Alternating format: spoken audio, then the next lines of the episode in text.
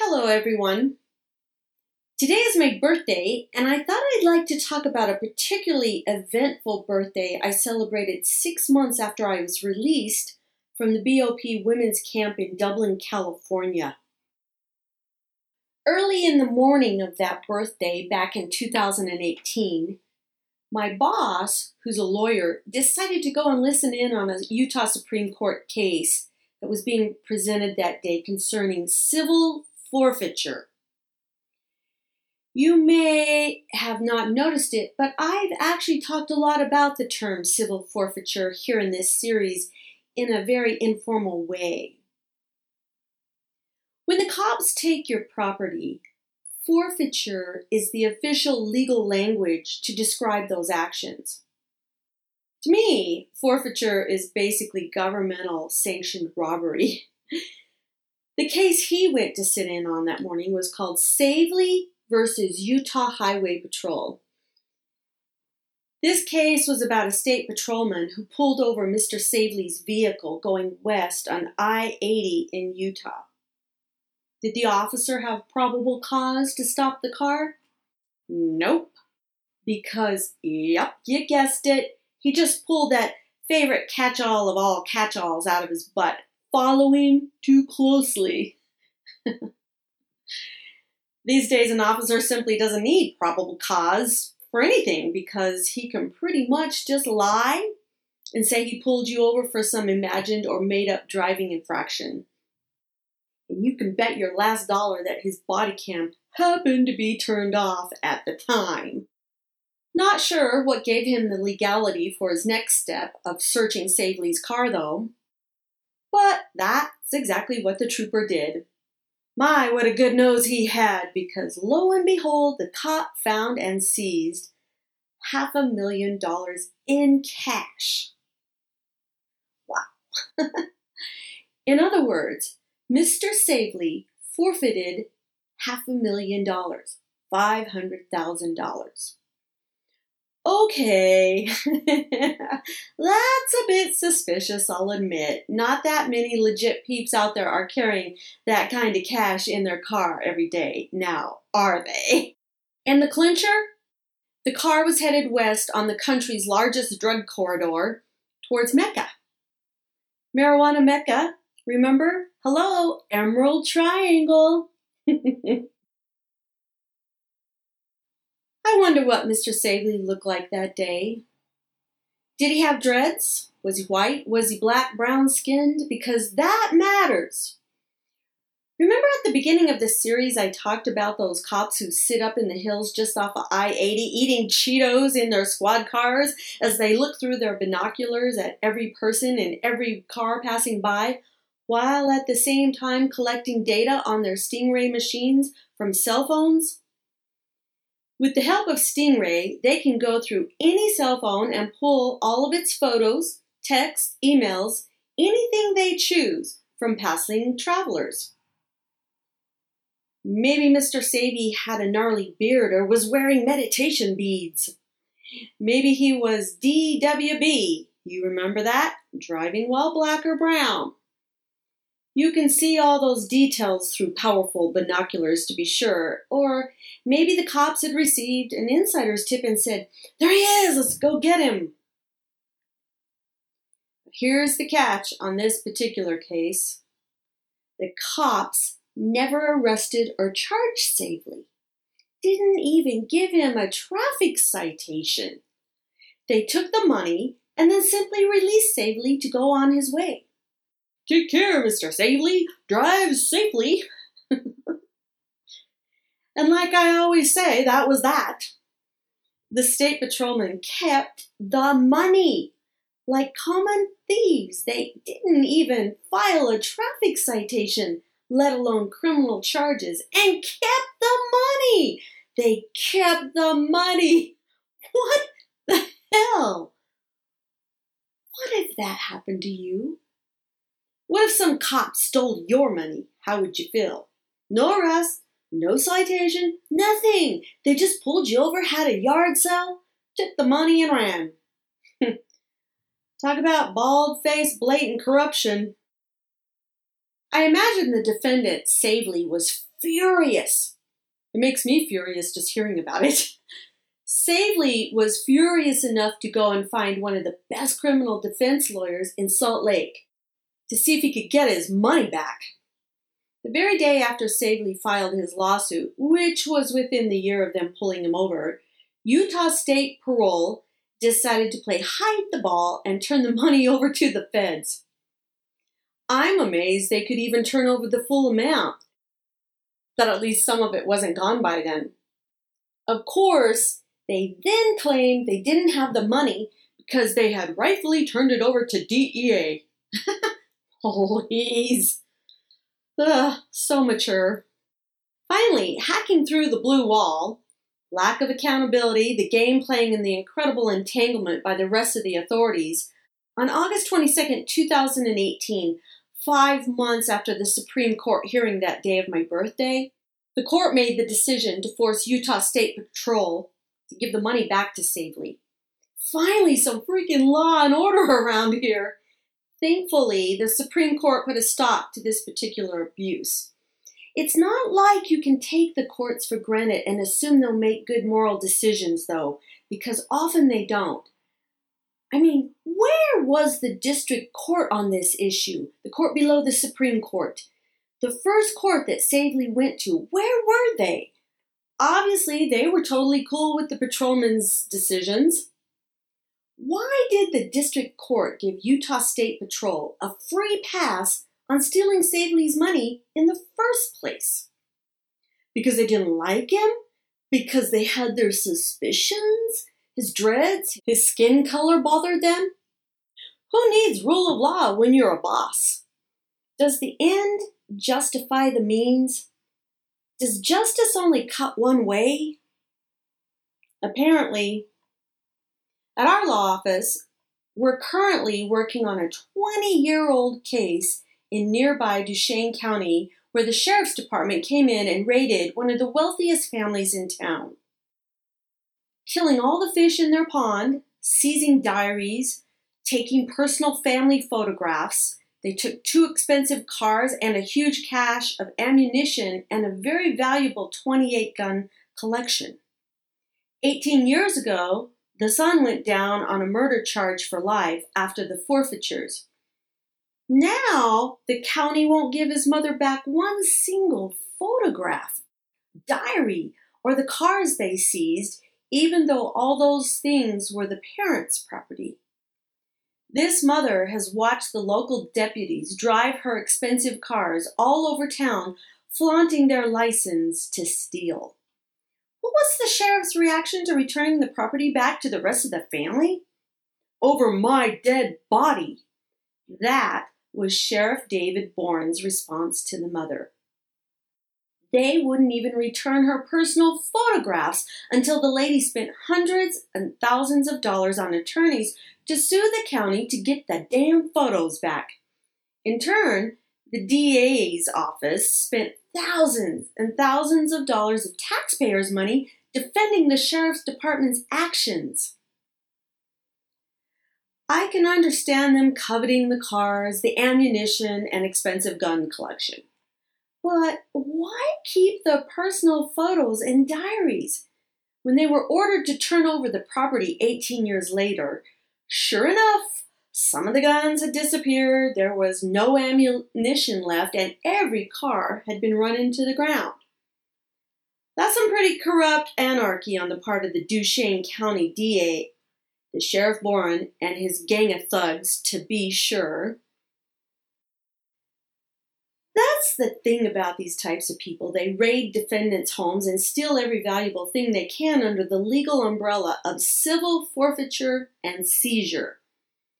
They're trying to make something criminal sound official and right. Often, many of the things they seize don't even have anything to do with the case and aren't returned. If it's something prosecutors need as evidence against the defendant, then it's rightfully called forfeiture, and seizure, and their actions are indeed defendable. If it is items that they covet, civil seizure is simply a license to steal. When they abuse this dynamic, which they do way too often, no matter how you spin it, stealing is stealing. Is law enforcement above the law? Who polices the police? For them, there is no rule of law, and they're allowed to do this kind of thing all the time. The ruling of Savely, getting his money back, is pretty unique, but how many people have the means to go through the courts all the way up to the Supreme Court level?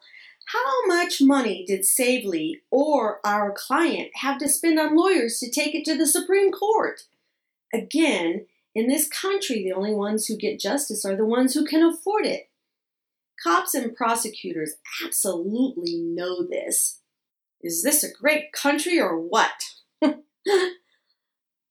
Let's change the subject for a minute and talk about what it was like later when that very same day, two, two years ago, my boss, Bob, and I went to my favorite restaurant, the one I've mentioned before, Takashi's, a really wonderful sushi place here in Salt Lake City. They took me there for my birthday. Here's the thing I don't know how he does it, but here in the heart of the Rocky Mountains, Takashi, the owner, manages to get his fish fresh off the West Coast boats in the mid morning and into his restaurant that very same night. The food is the best ever, and it's justifiably quite pricey. This is one of the hit places in Salt Lake where all the cool people go. There's always a wait, even on weeknights. Takashi is in the heart of downtown Salt Lake near our office, and more importantly, it's located directly across the street from the federal courthouse. That morning I dressed. I was excited for my birthday and I dressed to the nines for the occasion. I knew we were going out for lunch to Takashi's and I did my makeup and hair meticulously and I wore my most elegant day outfit. I looked really good, if I do say so myself. I was celebrating this year in an especially big way because, like I said, the year before in 2017, I had spent my birthday in prison. That was the most miserable birthday ever. Ever. Bob and Trey were in prison at the same time in Florence, Colorado, and Sheridan, Oregon. I was really upset on my birthday that year because they'd ripped me away from Bob and they hadn't allowed me to write or talk to him for over two months. This year's birthday was going to be much, much better. Totally opposite of the year before. When my boss got back from the Supreme Court hearing, we walked over to Takashi's. After we sat down, got comfortable, and ordered, a group of suits walked in right after us. The hostess sat them at the table directly across from us. There was about eight or so of them. I figured they were probably attorneys from across the street at the federal courthouse on lunch break or something. After they sat down, they ordered beer, wine, and sushi. There was only one woman in that group. She was kind of invisible, sporting a badly home dyed hair, you know, that that brown color with that that slightly green tinge. She was frumpy, she had a helmet hairstyle.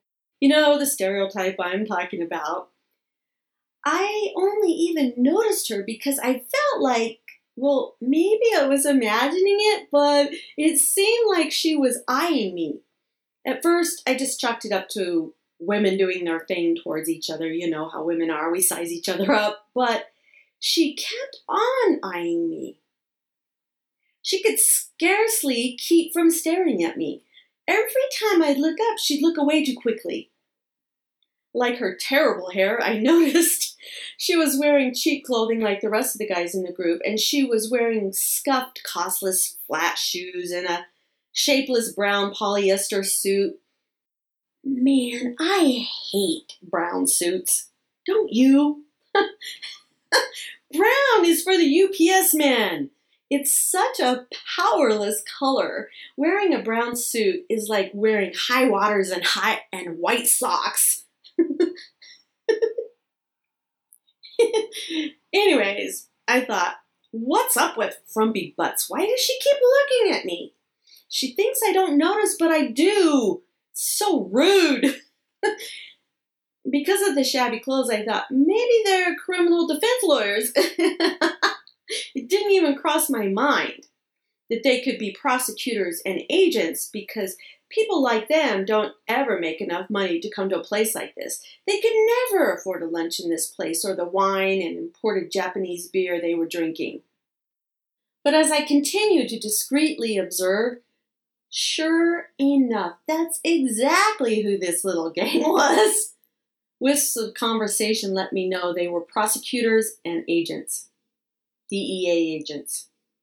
As I eyed the woman, I kept thinking, is it? No. Nah, it, it, it couldn't be. But yes, it was.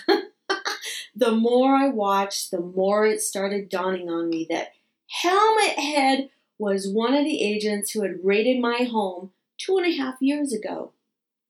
Ugh, talk about Small Lake City. I